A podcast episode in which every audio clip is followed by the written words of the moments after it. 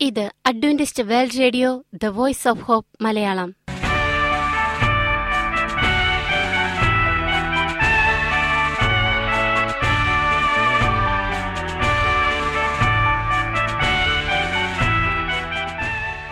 നിലയ്ക്കാത്ത ദൈവസ്നേഹത്തിന്റെ ശബ്ദപ്രപഞ്ചത്തിലേക്ക് ഞങ്ങളുടെ എല്ലാ പ്രിയപ്പെട്ട ശ്രോതാക്കൾക്കും സ്വാഗതം.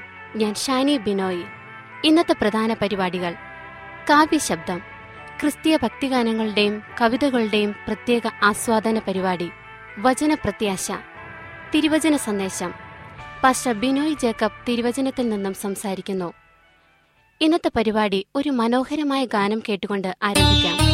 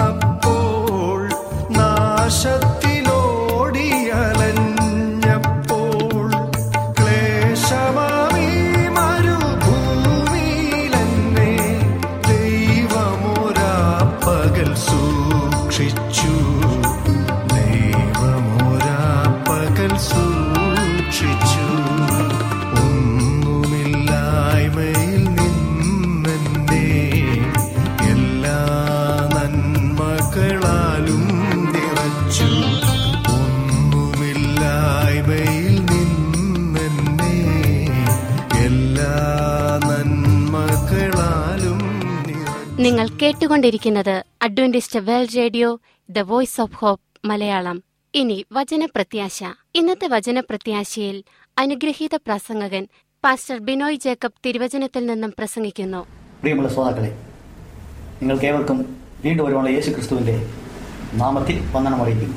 ഇന്ന് നമ്മുടെ ചിന്താ വിഷയം വ്യക്തിഗത സുവിശേഷീകരണം. ആദ്യമായി സുവിശേഷം എന്ന് പറഞ്ഞാൽ സത്വർത്തമാനം നല്ല വർത്തമാനം. ഈ സുവിശേഷം എന്ന് പറയുന്നത് വളരെ മാനവരാശിക്ക് ഏറ്റവും അത്യന്താപേക്ഷിതമാണ് ഈ സുവിശേഷം. സുവിശേഷം ആരാണ്? ക്രിസ്തു. നമ്മൾ സുവിശേഷത്തെക്കുറിച്ച് പഠിക്കുമ്പോൾ ഒരുപാട് ഒരുപാട് വിഷയങ്ങൾ നമുക്ക് പഠിക്കുവാനുണ്ട്. ലോക ചരിത്രത്തിൽ സുവിശേഷത്തിന് സ്ഥാനമുണ്ട്. ഈ സുവിശേഷം വ്യക്തികളുടെ ജീവിതത്തിൽ മാറ്റം വരുത്തിയ സുവിശേഷം. മനുഷ്യന് മാന മനുഷ്യനും മാനവരാശിക്കും ഒരു യഥാർത്ഥ ഒരു മനുഷ്യൻ ജീവിക്കുവാൻ വഴികാട്ടിയ ഒരു സുവിശേഷം. മാത്രമല്ല അനേകർ ഈ സുവിശേഷത്തെ കേട്ട് ദൈവരാജ്യത്തിലേക്ക് കടന്നു വരുന്ന ഒരു അനുഭവത്തെ നമ്മൾ കാണും. അങ്ങനെ ഈ സുവിശേഷത്തിന് ഒത്തിരി ഒത്തിരി പറയുവാനുണ്ട്. സുവിശേഷം ആരാണ് യേശു ക്രിസ്തുവാണ് ഈ യേശു ക്രിസ്തു വ്യക്തികളെ സുവിശേഷത്തിന് വിളിച്ചതായ ഒരു അനുഭവത്തെക്കുറിച്ച് നമുക്ക് അല്പമായി ഇവിടെ നോക്കാം. നമ്മുടെ ഭൗത്യങ്ങളിൽ പരമപ്രധാനമായത് സുവിശേഷീകരണമാണ്. സുവിശേഷീകരണം അല്ലെങ്കിൽ യുവാഞ്ചലിസം എന്ന് പറയുന്നത്. കർത്താവിന്റെ സുവിശേഷം അഥവാ നല്ല വാർത്ത മറ്റുള്ളവരെ അറിയിക്കുന്നതാണ്. ദൈവം മനുഷ്യനെ സൃഷ്ടിച്ചപ്പോൾ അവനെ വ്യക്തിപരമായി സൃഷ്ടിച്ചു. ആദാ പാപം ചെയ്തപ്പോൾ ദൈവം അവനെ അന്വേഷിച്ചു വന്നു. ദൈവം അവനെ വ്യക്തിപരമായി വിളിച്ചു. ആദാമേ നീ എവിടെയെന്ന് ചോദിച്ചു? അപ്പോൾ സുവിശേഷത്തിൽ എത്രമാത്രം പ്രാധാന്യമുണ്ട്. സുവിശേഷം എന്ന രക്ഷകൻ ഒരു ഭാവിയെ അന്വേഷിച്ചു വരുന്ന ഒരു അനുഭവത്തെ നമ്മൾ ഇവിടെ കാണും. നമ്മൾ ചരിത്രങ്ങളുടെ ഏടുകൾ പരിശോധിച്ച് നോക്കിയാൽ ലോകത്തിലെ ഏറ്റവും വലിയ സുപ്രസിദ്ധ പ്രാസംഗികന്മാർ തത്വചിന്തകന്മാർ പോലും പറയുന്നത് ഈ സുവിശേഷമാണ് എന്റെ ജീവിതത്തിൽ മർമ്മപ്രധാനമായ സ്ഥാനം വഹിച്ചത്. എന്നെ ഈ രീതിയിൽ മനുഷ്യനായി മാറ്റിയത് സുവിശേഷമാണ്. എനിക്കറിയാം ഏതാണ്ട് ഒരു പതിനഞ്ച് വർഷത്തിന് മുമ്പ് ഞാനൊരു നിരീശ്വരവാദിയെ കണ്ടുമുട്ടാൻ ഒരിടയായി ആ നിരീശ്വരവാദിയുമായി സംസാരിച്ചിരുന്നപ്പോൾ അദ്ദേഹം പറയുമ്പോഴും ഓ നിങ്ങളുടെ ഒരു ദൈവവിശ്വാസം. ആരാണ് ദൈവം? ഏതാണ് ദൈവം? എന്താണ് ദൈവം? കാണിച്ചു തരാമോ? എന്ന് അദ്ദേഹം ചോദിക്കും. അപ്പോൾ ഞാൻ പറഞ്ഞു കുറേ ദിവസങ്ങൾ അദ്ദേഹമായി ഇങ്ങനെ ബന്ധപ്പെട്ടു. കുറേ കാര്യങ്ങൾ അദ്ദേഹമായിട്ട് പങ്കുവച്ചു. അദ്ദേഹം ഒന്നിനും സമ്മതിക്കുന്നില്ല. നിരീശ്വരവാദിയാണ്. അദ്ദേഹം ഒരുപാട് ഗ്രന്ഥങ്ങളൊക്കെ വായിക്കുന്നു. സ്വന്തം ഭാര്യയെ പോലും ദൈവത്തെ ആരാധിക്കാൻ അനുവദിക്കാത്ത ഒരു വ്യക്തിയായിരുന്നു. ഒരു രാഷ്ട്രീയക്കാരൻ. ഒരു ദിവസം അദ്ദേഹത്തിന് ഒരു ചെറിയൊരു അസുഖം പിടിപെട്ടു. അദ്ദേഹം കിടക്കലായിരുന്നപ്പോൾ ഞാൻ അദ്ദേഹത്തെ കാണുവാനിടയായി ഏകദേശം ഒരു രണ്ട് വർഷത്തിന് ശേഷം ഞങ്ങൾ വീണ്ടും കാണുമ്പോൾ അദ്ദേഹത്തോട് ഞാൻ ചോദിച്ചു നിങ്ങളുമായിട്ടൊരു അല്പം സുവിശേഷം പങ്കുവെക്കട്ടെ? എന്ന് ചോദിച്ചപ്പോൾ അദ്ദേഹം പറഞ്ഞു നിങ്ങൾ തുടങ്ങി. എന്തു സുവിശേഷം?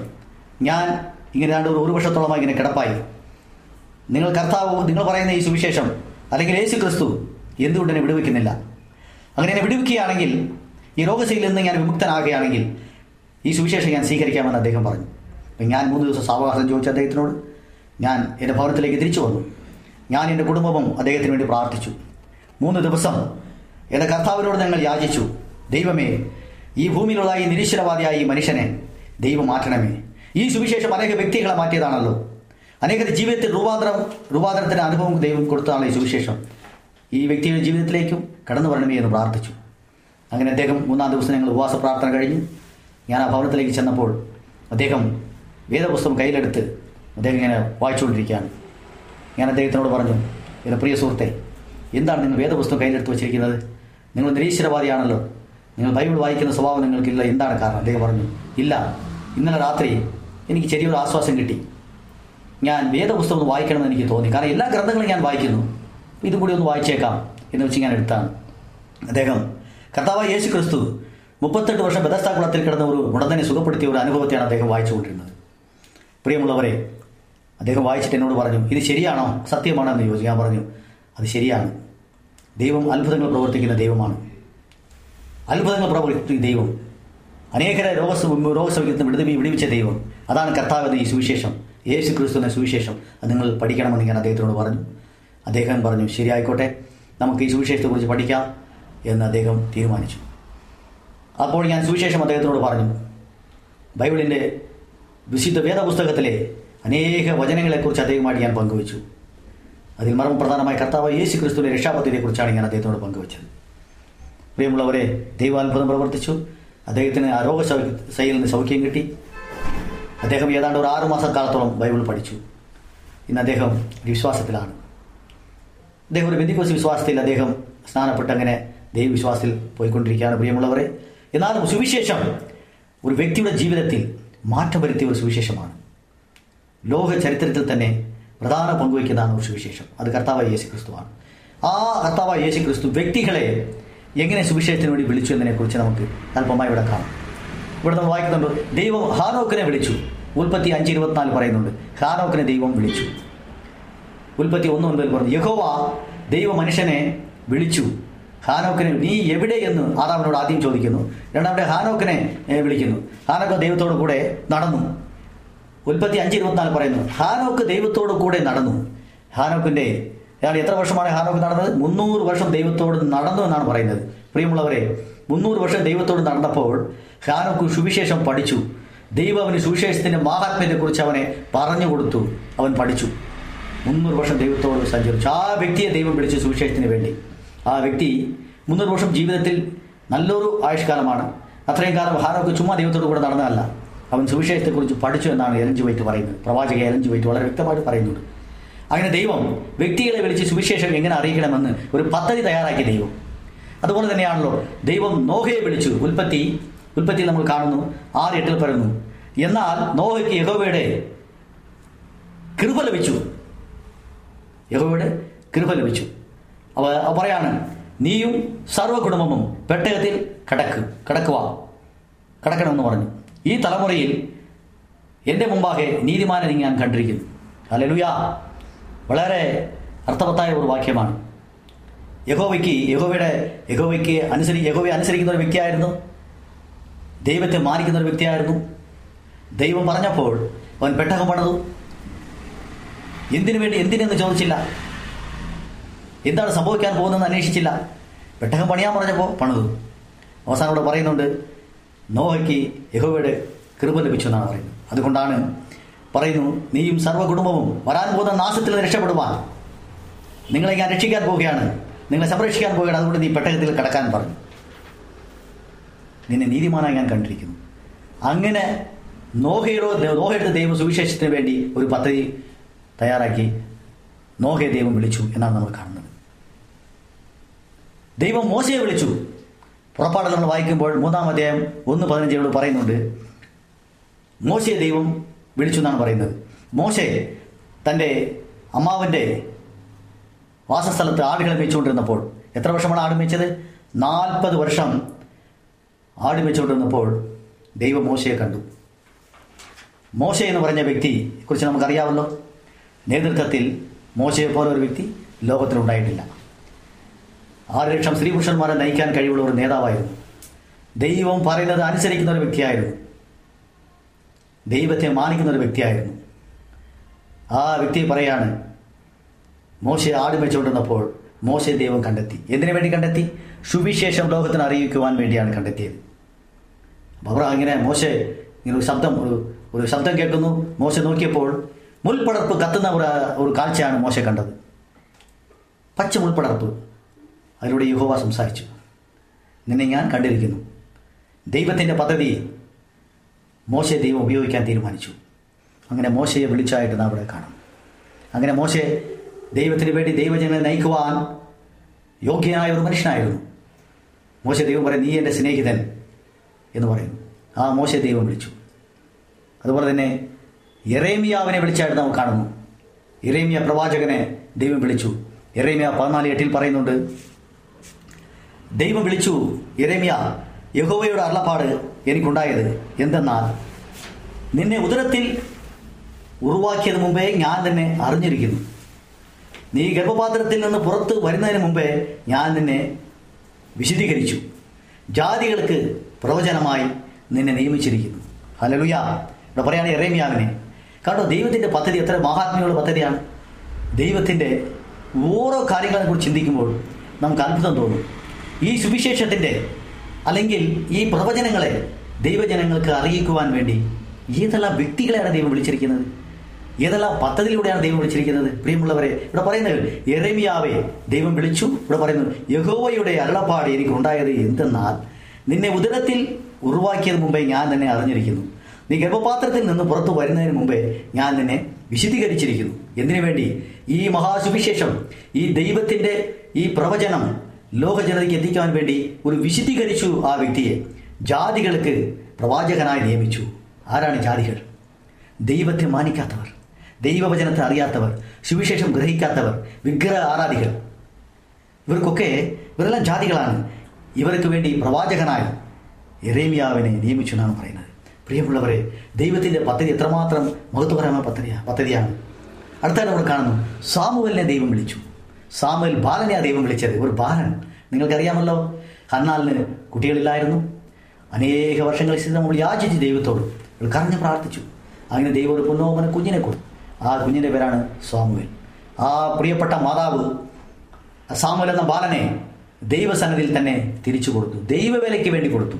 ലോക ചരിത്രത്തിൽ ഇത്ര വലിയൊരു പ്രവാചകൻ ഉണ്ടായോ എന്ന് ചോദിച്ചാൽ വേറെ ആർക്കാണ് ഏറെ അത്രമാത്രവും ഉത്തരവാദിത്തവും വളരെ കൂടുതൽ ദൈവത്തോട് ദൈവം പറഞ്ഞ കാര്യങ്ങൾ ജനങ്ങൾക്ക് എത്തിച്ചു കൊടുത്തതും അനേക രാജാക്കന്മാർ അഭിഷേകം ചെയ്തതുമായ ഒരു പ്രവാചകനാണ് സാമൂഹ്യ പ്രവാചകൻ. അങ്ങനെ ഈ സാമൂഹ്യ പ്രവാ- പ്രവാചകനെ കുറിച്ച് നമ്മൾ പഠിക്കുമ്പോൾ ആ ദേവാലയത്തെ ശുശ്രൂഷയ്ക്ക് വേണ്ടി എലിസ പുരോഹിതന്റെ കയ്യിൽ കൊണ്ടു വിടുകയും അങ്ങനെ എലിയ പുരോഹിതന്റെ കീഴിൽ അവൻ ദൈവവചനം പഠിക്കാനായി ആ ശുശ്രൂഷയിലായിരുന്നപ്പോൾ പ്രിയമുള്ള ഒരു ദിവസം രാത്രി അന്ത്യവരെ കൊണ്ടിരുന്നപ്പോൾ ഒരു വിളി കേട്ടു. സ്വാമുവിലെ സ്വാമുവിൽ എന്ന് വിളിച്ചപ്പോൾ ആ സാമുവിന്റെ മനസ്സിൽ തോന്നി. ആ പുരോഹിതനായിരിക്കും വിളിക്കുന്നത് എന്നിട്ട് അദ്ദേഹം പറഞ്ഞു അടിയൻ ഉണ്ട് അടിയൻ കേൾക്കുന്നു പറയുന്നു. പറഞ്ഞു ഒന്ന് വിളിച്ചപ്പോൾ അപ്പോൾ എലിസാ ഏരിയ പ്രവാചകൻ എലിസാവിനെ തോന്നി ഞാനുള്ള വിളിച്ചത്? ആരായിരിക്കും വിളിച്ചത്? ശരി പോയി കിടന്നോളൂ. രണ്ടാമതും വിളിച്ചു. അതുപോലെ തന്നെ. അവൻ അതുപോലെ തന്നെ പറഞ്ഞു അടിയനോട് കൊണ്ട് പറയൂ. ഇല്ല ഞാൻ വിളിച്ചില്ല. മൂന്നാമതും അപ്പോൾ എലിശ പറഞ്ഞു സാമുവലെ ഇനി വിളിച്ചാൽ ദൈവമേ പറയൂ അടിയൻ കേൾക്കാമെന്ന് പറയണമെന്ന് പറഞ്ഞു. അതുപോലെ തന്നെ സാമുവലിനെ വിളിച്ചു. അങ്ങനെ അവൻ പറഞ്ഞു അടിയൻ ഇവിടെ ഉണ്ട് പറഞ്ഞു പറയണമേ കേൾക്കാമെന്ന് പറഞ്ഞു. എന്റെ പ്രിയപ്പെട്ട ദൈവമക്കളെ കണ്ട ഒരു സുവിശേഷത്തിന് വേണ്ടി ദൈവത്തിന്റെ പ്രവചനത്തിന്റെ ദൈവത്തിന്റെ പദ്ധതികളെ ജനങ്ങൾക്ക് എത്തിക്കാൻ വേണ്ടി സാമുവേൽ ബാലനായി ഇരുന്നപ്പോൾ തന്നെ അവനെ ദൈവം വിളിച്ചു. വലിയൊരു സന്ദേശമാണ് നമുക്ക് ഇതിൽ നിന്ന് കിട്ടുന്നത്. ഓരോ വ്യക്തികളെയും ഈ ദൈവം സുവിശേഷത്തിന് വേണ്ടി വിളിക്കുന്നതായിട്ട് നാം കാണും. അതുപോലെ തന്നെ ദൈവം പൗലോസിനെ വിളിച്ച ഒരു അനുഭവത്തെക്കുറിച്ച് നമുക്കറിയാം. പൗലോസ് ആരായിരുന്നു? പൗലോസിനെ കുറിച്ച് നിങ്ങൾ വായിച്ചു കാണുമല്ലോ. ഒരു പണ്ഡിതനായിരുന്നു. ഒരു ഭരണാധികാരിയായിരുന്നു. വെകിളി പിടിച്ച് ദൈവത്തെ കർത്താവായി യേശു ക്രിസ്തു രക്ഷിതാവായി സ്വീകരിച്ചവർക്ക് കൊന്നുകൊടുക്കുന്ന ഒരു വ്യക്തിയായിരുന്നു. നല്ലൊരു വിവ വിദ്യാഭ്യാസ വിവരമുള്ള ഒരു മനുഷ്യനായിരുന്നു അദ്ദേഹം. അദ്ദേഹത്തിന് അധികാരങ്ങൾ കൊടുത്തു. അങ്ങനെ കർത്താവായ യേശു ക്രിസ്തുവിനെ സ്വന്തം രക്ഷിതാവായി സ്വീകരിച്ച് ക്രിസ്ത്യാനികളായവരെല്ലാം കൊന്നുകൊടുക്കുവാൻ വേണ്ടി അധികാരപത്രമായി അദ്ദേഹം ഇങ്ങനെ യാത്ര ചെയ്തപ്പോൾ തമസ്കോസ് എന്ന് പറയുന്ന ആ സ്ഥലത്ത് വെച്ചാണ് അദ്ദേഹത്തിനെ ദൈവം ഈ സുവിശേഷ വേലയ്ക്ക് വേണ്ടി വിളിക്കുന്നത്. ഞാൻ എന്റെ ജീവിതത്തിൽ വേദപുസ്തകം സത്യവേദ പുസ്തകത്തിൽ ഞാൻ വായിച്ചപ്പോൾ പൗലോസിനെ പോലെ ഒരു ദൈവവേലക്കാരനുണ്ടോ എന്ന് ചോദിച്ചു കഴിഞ്ഞാൽ ഉണ്ടായിട്ടില്ല ഇനി ഉണ്ടാകാനും പോകുന്നില്ല. അത്രമാത്രം വലിയൊരു ദൈവവേലക്കാരനായിരുന്നു പൗലോസ്. ഞാൻ ഏറ്റവും കൂടുതൽ ഇഷ്ടപ്പെട്ട് വായിക്കുന്ന ഒരു വ്യക്തിയാണ് പൗലോസ്. എനിക്കും പലപ്പോഴും തോന്നിയിട്ടുണ്ട് ഈ പൗലോസിനെ പോലെ ഒന്ന് ദൈവവേല ചെയ്യാൻ നമുക്ക് സാധിക്കുന്നില്ല എന്ന് ഞാൻ വിചാരിച്ചിട്ടുണ്ട്. അത്രമാത്രം ഒരു വലിയൊരു സുവിശേഷകനായി പൗലോസ് വേദപുസ്തക ചരിത്രത്തിൽ ഉടനീളം നമ്മൾ കാണുന്നുണ്ട്. ആ പൗലോസിനെ വിളിച്ചു. അപ്പോസ്തലർ ഒൻപതാം അധ്യായം മുഴുവൻ നമ്മൾ വായിക്കുമ്പോൾ നമുക്കിവിടെ കാണാം. പൗലോസിനെ എങ്ങനെ വിളിച്ചു എന്ന്. പൗലോസിന്റെ ജീവിത അനുഭവത്തിൽ കൂടി നമ്മൾ കാണുന്നു. അവനെ ദൈവം പിടിച്ചെടുത്തു. അവനെ ദൈവം ഒരു കാര്യം കൂടി പറയുന്നു. അവൻ എന്റെ നാമം ജാതികൾക്കും ഇസ്രായേൽ മക്കൾക്കും മുമ്പിൽ വഹിപ്പാൻ ഞാൻ തിരഞ്ഞെടുത്ത് പാത്രമാകുന്നു. കണ്ടോ? ഏറ്റവും വലിയ ഉത്തരവാദിത്തമാണ് കൊടുത്തിരിക്കുന്നത്. ജാതികൾക്കും. അവൻ എന്റെ നാമം ദൈവത്തിന്റെ നാമം ദൈവത്തിന്റെ ഈ സുവിശേഷം. ജാതികൾക്കും ഇസ്രായേൽ ജനങ്ങൾ ഒന്നടങ്കം അവരുടെ മുമ്പിൽ വഹിപ്പാൻ ഞാൻ തിരഞ്ഞെടുത്ത പാത്രമാകുന്നു എന്ന് പറയും ഇവർ ആർക്കാണ് ഈ സ്ഥാനം കിട്ടിയിരിക്കുന്നത്? സുവിശേഷ വിലയ്ക്ക് പലരെയും വിളിച്ചു. പക്ഷെ ഇത്രമാത്രം ഒരു മഹത്വപരമായ ഒരു സ്ഥാനം പൗലോസിന് മാത്രമേ ലഭിച്ചിട്ടുള്ളൂ. അങ്ങനെ പൗലോസിന്റെ ജീവിതത്തിൽ അവൻ മരിക്കുന്നവരെ ദൈവവേലയ്ക്ക് വേണ്ടി സമർപ്പിച്ചു. അദ്ദേഹമാണ് അവസാനം പറയുന്നത് നല്ല പോർ ഓട്ടം തികച്ചു ഇത് മുതൽ എനിക്ക് നീതിയുടെ കീട ദൈവ സ്വർഗത്തിൽ വെച്ചു വിശ്വാസം കാത്തു നീതിയുടെ കീട എനിക്ക് വേണ്ടി ദൈവം വെച്ചിട്ടുണ്ടെന്ന് പറയുന്നു. വേറെ ഏതൊരു സുവിശേഷം അങ്ങനെ പറഞ്ഞായിട്ട് ഞാൻ ഞാൻ അറിയുന്നില്ല. അത്രമാത്രം ഒരു മഹത്വമേറിയ ഒരു വേലക്കാരനാണിത് പൗലോസ്. ആ പൗലോസിനെ ദൈവം വിളിച്ചു. ആ സുവിശേഷം ലോകം മുഴുവൻ ലോക ജനതയ്ക്ക് മുഴുവൻ മാനവരാശിക്ക് മുഴുവൻ ഈ സുവിശേഷത്തെ എത്തിക്കുവാൻ ദൈവം പദ്ധതിയിട്ടു. സഹായ ദൈവം വിളിച്ചു. സഹായ ദൈവം വിളിച്ചത് നിങ്ങൾക്കറിയാം സഹായ ആരായിരുന്നു? ചുങ്കക്കാരനായിരുന്നു. അനേകരെ കൊന്നൊടുക്കി പിടിച്ചു പറിച്ച് ടാക്സ് പിടിക്കുന്ന ഒരു വ്യക്തിയാണ് അദ്ദേഹം. കറം പിരിക്കുന്ന വ്യക്തി. അദ്ദേഹം കോടികളുടെ ആസ്തി ഉണ്ടാക്കി. അങ്ങനെ ആയിരുന്നപ്പോഴാണ് കർത്താവായ യേശു ക്രിസ്തു ശകരിയെ വിളിച്ചു. ദൈവത്തിനറിയാം ആരൊക്കെ ഈ സുവിശേഷം അറിയിക്കുവാൻ അല്ലെങ്കിൽ പദ്ധതിയിൽ ആരൊക്കെ പങ്കാളികളാകണം. ആരൊക്കെ വിളിക്കണം. ആരൊക്കെ എടുക്കണമെന്ന് ദൈവത്തിനറിയാം. അങ്ങനെ സഹായിനെ ദൈവം വിളിക്കുന്ന ഒരു അനുഭവത്തെ നമ്മൾ കാണുന്നു. കർത്താവായ യേശു ക്രിസ്തു ഇങ്ങനെ പോയിക്കൊണ്ടിരുന്നപ്പോൾ ആ സഹായി എന്ന് പറഞ്ഞ ആ വ്യക്തി പരിസ്വാത്മാവിന്റെ പ്രേരണയാൽ യേശു ക്രിസ്തു ആരായിരിക്കും എന്ന് കാണാൻ വേണ്ടി അദ്ദേഹം ഒരു മരത്തിൽ കയറി ഒരു കൊമ്പിൽ കയറി ഇരുന്നതായിട്ട് നാം കാണുന്നു. എന്തുകൊണ്ടാണ് അദ്ദേഹം പൊക്ക കുറഞ്ഞൊരു വ്യക്തിയായിരുന്നു അദ്ദേഹത്തിന് താഴെ നിന്ന് ജനക്കൂട്ടങ്ങളുടെ യേശു ക്രിസ്തുവിനെ കാണാൻ സാധിക്കില്ല. അതുകൊണ്ട് അദ്ദേഹം എന്ത് ചെയ്തു? ഒരു മരക്കൊമ്പിൽ കയറിയിരുന്നു. സഹായിവനെ ദൈവം കണ്ടു. ഓരോ സഹായിവേ ഇറങ്ങി വരിക. ഞാൻ എന്റെ വീട്ടിൽ നിന്ന് പാർക്കുമെന്ന് പറഞ്ഞു. പ്രിയമുള്ള ദൈവമക്കളെ ദൈവം സഹായിവനെ വിളിച്ചു. സഹായിവ് എന്ന് പറയുന്ന ഈ വ്യക്തിയോട് ജനങ്ങൾക്ക് മതിപ്പില്ലായിരുന്നു. അവരൊരു ചുങ്കപ്പിരിവുകാരനാണ് ഒരു പിടിച്ചുപറിക്കാരനാണ്. ആരവനെ ഇഷ്ടപ്പെട്ടില്ല എന്ന സ്വഭാവം അവന്റെ തൊഴിൽ വെച്ച് നോക്കുമ്പോൾ. പക്ഷേ കർത്താവ് കണ്ടു അവനെ. തന്റെ ദൈവവേലയ്ക്ക് വേണ്ടി സുവിശേഷ വേല പൂർത്തീകരിക്കുവാൻ സഖായിവനെ ദൈവം വിളിച്ചു. അതിലുപരി നമ്മൾ ഒരു കാര്യം മനസ്സിലാക്കണം. ഈ വ്യക്തികളൊക്കെ ദൈവം വിളിച്ചെങ്കിലും ദൈവം പറയുന്നുണ്ട് ശിഷ്യന്മാരെ വിളിച്ചായിട്ട് നമ്മൾ കാണുന്നത്. പത്രോസുര ദൈവം പറഞ്ഞു പത്രോസുര മീൻപിടുത്തക്കാരനായിരുന്നു. പല ശിഷ്യന്മാരും പല മേഖലയിൽ പല തൊഴിൽ ഏർപ്പെട്ടുന്നവരാണ് അപ്പോൾ പത്തോസിനെ കുറിച്ച് നമ്മളൊന്ന് പറയുമ്പോൾ അദ്ദേഹം മീൻപിടുത്തക്കാരനായിരുന്നു. റാ പകൽ വിശ്രമമില്ലാതെ കടലിൽ പോയി മീൻ പിടിക്കുന്ന വ്യക്തികളാണ് അവർ ജീവിതമാർഗത്തിന് വേണ്ടി. കിട്ടിയാൽ കിട്ടി ഇല്ലെങ്കിൽ ഇല്ല. ഒരുപക്ഷെ ധാരാളം കിട്ടും. ചില ദിവസങ്ങളിൽ മത്സ്യങ്ങൾ കിട്ടത്തില്ല. അപ്പോൾ കുടിച്ചു കുടിക്കാതെയും കഴിച്ചും കഴിക്കാതെയും അവർ ജീവിതം ഇങ്ങനെ കടന്നു പോകുന്ന ജീവിത ആ വ്യക്തിയെ കർത്താവ് വിളിച്ചു. പറയാണ് നീ ഇനി മീൻ പിടിക്കത്തില്ല. മനുഷ്യനെ പിടിക്കുന്നവനാക്കുമെന്ന് പറഞ്ഞ് വിളിച്ചുകൊണ്ട് കൊണ്ടുപോകുന്നതായിട്ട് നമ്മൾ കാണുന്നു. അദ്ദേഹം വലയെല്ലാം ഉപേക്ഷിച്ചു. കർത്താവ് യേശു ക്രിസ്തുവിന്റെ പിന്നാലെ പോയി എന്ന് നമ്മൾ കാണുന്നു. ശിഷ്യന്മാർ ഓരോരുത്തരെയും ദൈവം വിളിക്കുന്നു. വ്യക്തിപരമായി വിളിക്കുന്നു. അങ്ങനെ പത്രോസിന്റെ ചരിത്രത്തിൽ നാം നോക്കുമ്പോൾ ദൈവത്തിന് വേണ്ടി ഈ സുവിശേഷം അനേക പട്ടണങ്ങളിലും അനേക ജാതികളുടെ ഇടയിലും ഈ സുവിശേഷ പത്രോസ് എത്തിച്ചു. അവസാനം പത്രോസിന്റെ ജീവിതത്തിൽ നമ്മൾ നമ്മൾ നോക്കുമ്പോൾ വലിയൊരു കർത്തവ്യമാണ് പത്രോസ് നിറവേറ്റിയതായിട്ട് നാം കാണുന്നു. അങ്ങനെ അതുപോലെ തന്നെ അവസാനമായിട്ട് പറയുന്നുണ്ട് ശിഷ്യന്മാരെല്ലാവരോടും നിങ്ങൾ പോയി ഈ സുവിശേഷം ലോകമെമ്പാടുമുള്ള സകല ജാതികൾക്കും ഭാഷക്കാർ എല്ലാ ജനങ്ങൾക്കും ഇത് നിങ്ങൾ അറിയിക്കുക എന്ന് പറഞ്ഞാണ് ദൈവം വിടുന്നത്. അപ്പോൾ സുവിശേഷമാണ് മനുഷ്യന് ഏറ്റവും അപേക്ഷിക്കുക സുവിശേഷം മനുഷ്യൻ നേരായ മാർഗത്തിൽ നയിക്കുന്നു. അവന് ശാശ്വത സമാധാനം നൽകുന്നു. അവന് അടയ്ക്കപ്പെട്ട വാതിലുകൾ തുറക്കുന്നു. അവൻ വെളിച്ചം കണ്ടെത്തുന്നു. അതിലുപരി രക്ഷയുടെ മാർഗം സുവിശേഷം കാണിച്ചു കൊടുക്കുന്നു. അങ്ങനെ ദൈവം ഓരോ വ്യക്തികളെ വിളിച്ചു കൂട്ടമായിട്ട് വിളിച്ചു ശിഷ്യന്മാരെയും വിളിച്ചു. കർത്താവ് നേരിട്ട് സുവിശേഷം പറയുന്ന ഒരു അനുഭവം നമുക്കിവിടെ കാണാം. ആ അപ്പോൾ ഈ സുവിശേഷം ആത്മനേട്ടത്തിൽ ദൈവത്തിന്റെ താല്പര്യം. എടാ ഇത്രമാത്രം സുവിശേഷത്തിന് വേണ്ടി ദൈവം എന്തിനു വിളിച്ചു പറയൊക്കെ? എന്താണ് എന്റെ ഉദ്ദേശം? മർമ്മപ്രധാനം എന്താണ്? ആത്മനേട്ടത്തിന് ദൈവത്തിന്റെ താല്പര്യമാണ് പ്രിയമുള്ളവരെ. ആത്മനേട്ടമാണ് സുവിശേഷത്തിന്റെ ഏറ്റവും വലിയ ലക്ഷ്യം. നമ്മളോട് പറയുന്നു നിങ്ങൾ ആത്മാവിനെ നേടുക. നിങ്ങൾ ഈ ലോകത്ത് എന്ത് നേടിയാലും നശിച്ചു പോകും. നമ്മൾ ഈ ലോക ജീവിതം അവസാനിച്ച് പോകുമ്പോൾ നമ്മളൊരു ചോദ്യം ചോദിക്കും എത്ര വയസ്സ് വരെ നിങ്ങൾ ജീവിച്ചു? അല്ലെങ്കിൽ എത്ര കാലം നിങ്ങൾ ജീവിച്ചു എന്നതിന് പ്രസക്തിയില്ല. എങ്ങനെ ജീവിച്ചു? ഈ പറയുന്ന ഞാൻ എങ്ങനെ ജീവിച്ചു എന്ന് ദൈവം ചോദിക്കും. എനിക്ക് പറയുവാനൊന്നുമില്ല. എന്റെ ജീവിതം മുഴുവൻ ഞാൻ വെറുതെ പാഴായിക്കളയും പക്ഷേ സുവിശേഷിക്കുന്ന വ്യക്തികൾ നിങ്ങൾ ദുഃഖിക്കേണ്ട നിങ്ങൾ ആഹുല വ്യാകുലപ്പെടേണ്ട. ആത്മനേട്ടം എന്ന് പറഞ്ഞ വലിയൊരു പദ്ധതി ദൈവം നമുക്ക് വേണ്ടി വെച്ചിട്ടുണ്ട്. സുവിശേഷ വേല ചെയ്യുന്നവർ ആ ദൈവ നേട്ടത്തിന് ദൈവത്തിന് താല്പര്യമുള്ളത് കൊണ്ട് നമ്മൾ ഓരോരുത്തരും ആത്മാക്കളെ നേടുന്ന ഒരു വേലയിലായിരിക്കാം. അതാണ് ആ വേല സുവിശേഷം അറിയിക്കുക. എന്തുകൊണ്ടാണ് ദൈവത്തിന് ഇത്രമാത്രം ഈ ആത്മനേട്ടത്തിൽ താല്പര്യം? ആരും മരിക്കുമെന്ന് ദൈവം മരിക്കണമെന്ന് ദൈവം ആഗ്രഹിക്കുന്നില്ല. കർത്താവ് വന്നത് കാണായത് പോലെ തിരഞ്ഞു രക്ഷിക്കാനാണ് കണ്ടു? വെറും ഒരു വ്യക്തി പോലും വെറുതെ ദൈവ സുവിശേഷം അല്ലെങ്കിൽ രക്ഷയുടെ പദ്ധതി അറിയാതെ വെറുതെ മരിച്ചു പോകണമെന്ന് ദൈവം ആഗ്രഹിക്കുന്നില്ല. പാപത്തിന് ശമ്പള മരണമാണ്. ജനിച്ചു വളർന്നു ജീവിച്ചു മരിച്ചു. അതല്ല ജീ ഒരു വ്യക്തി പോലും മരിച്ചു പോകാൻ പാടില്ല. അത് നിത്യതയിലേക്ക് അവർ പോകണം. അതിനുവേണ്ടി വലിയൊരു വിലയാണ് തന്റെ ജീവൻ. അതിന് പകരം കൊടുക്കാൻ നമുക്കൊന്നുമില്ല. ഇപ്പം ദൈവം ആഗ്രഹിക്കുന്നു ആരും തന്നെ മരിച്ചു പോകാൻ പാടില്ല. എല്ലാവരും നിത്യത്തിലേക്ക് പോകണം. അതുപോലെ തന്നെ കാണാതെ പോയതിനെ തിരഞ്ഞു രക്ഷിക്കാനാണ് കർത്താവ് ലോകത്ത് വന്നത്. ഒരു ഒരു ഉദാഹരണം പറയുന്നുണ്ട്. നൂറ് ആടുകളുണ്ടായിരുന്നു. തൊണ്ണൂറ്റൊമ്പതും തിരിച്ചു വന്നു. ഒരാടിനെ കണ്ടില്ല. ആ ഒരാടിനെ കണ്ടു കിട്ടുവോളം. രാത്രി നേരം വെളുക്കുവോളം. ആ തണുപ്പത്തും മഞ്ഞത്തും.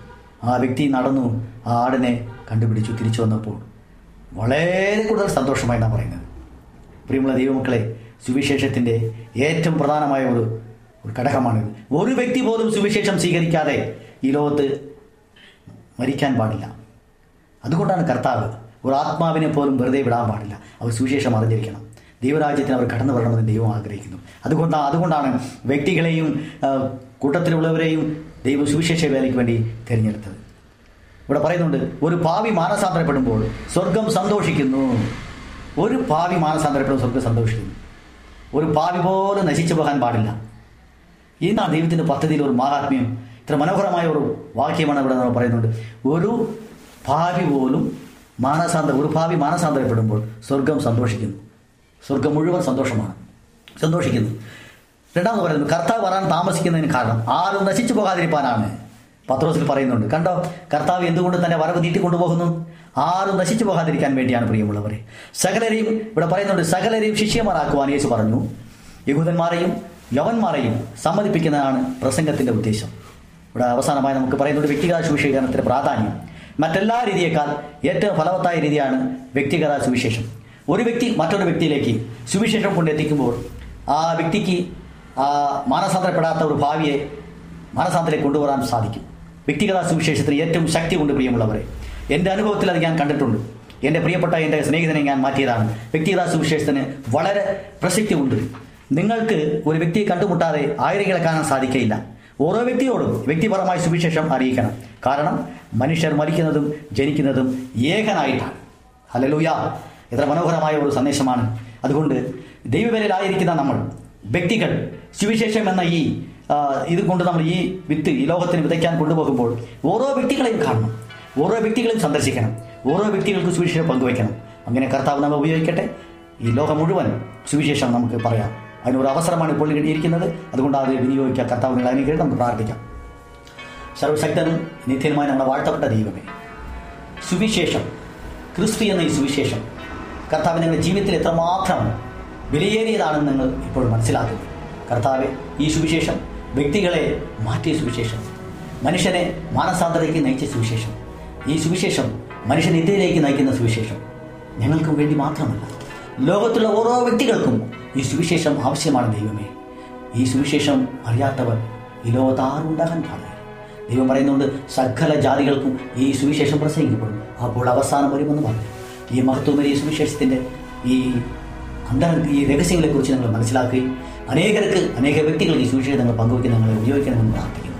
വിശേഷ സുവിശേഷ വരയിലായിരിക്കുന്ന പ്രിയപ്പെട്ട ഓരോരുത്തർക്ക് വേണ്ടി അടിയിൽ പ്രാർത്ഥിക്കുന്നു.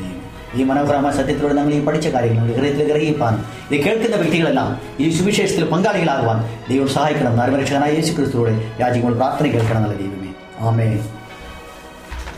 ഈ പരിപാടികളെക്കുറിച്ചുള്ള നിങ്ങളുടെ അഭിപ്രായങ്ങൾ നിർദ്ദേശങ്ങൾ അനുഭവ സാക്ഷ്യങ്ങൾ നിങ്ങളുടെ പ്രത്യേക പ്രാർത്ഥന ആവശ്യങ്ങൾ എന്നിവ ഞങ്ങൾക്ക് എഴുതുക. നിങ്ങൾക്ക് വേണ്ടി പ്രത്യേകം പ്രാർത്ഥിക്കുന്നതാണ്. ഞങ്ങളുടെ പുസ്തകങ്ങൾ സീഡികൾ ബൈബിൾ ആരോഗ്യ പാഠങ്ങൾ എന്നിവ തപാലിൽ നിങ്ങൾക്ക് ലഭിക്കുന്നതിനും ഞങ്ങൾക്ക് എഴുതുക. ഞങ്ങളുടെ വിലാസം Adventist world radio Malayalam post box number പതിനേഴ് പൂനെ നാല് ഒന്ന് ഒന്ന് പൂജ്യം പൂജ്യം ഒന്ന് മഹാരാഷ്ട്ര ഇന്ത്യ. വിലാസം ഒരിക്കൽ കൂടി. Adventist world radio Malayalam post box number പതിനേഴ് പൂനെ നാല് ഒന്ന് ഒന്ന് പൂജ്യം പൂജ്യം ഒന്ന് മഹാരാഷ്ട്ര ഇന്ത്യ. ഞങ്ങളുടെ ഇമെയിൽ ബിനോയ് ജേക്കബ് പൂജ്യം ഒന്ന് അറ്റ് ജിമെയിൽ ഡോട്ട് കോം ഈ പരിപാടികൾ ഓൺലൈനായി ശ്രവിക്കുന്നതിന് ഞങ്ങളുടെ വെബ്സൈറ്റായ W W W dot A W R dot O R G സന്ദർശിക്കുക. ഇന്നത്തെ പരിപാടികൾ ഇതുവരെ കേട്ടുകൊണ്ടിരുന്ന എല്ലാ പ്രിയപ്പെട്ട ശ്രോതാക്കൾക്കും നന്ദി.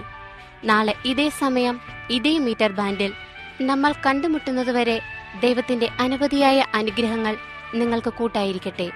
നമസ്കാരം.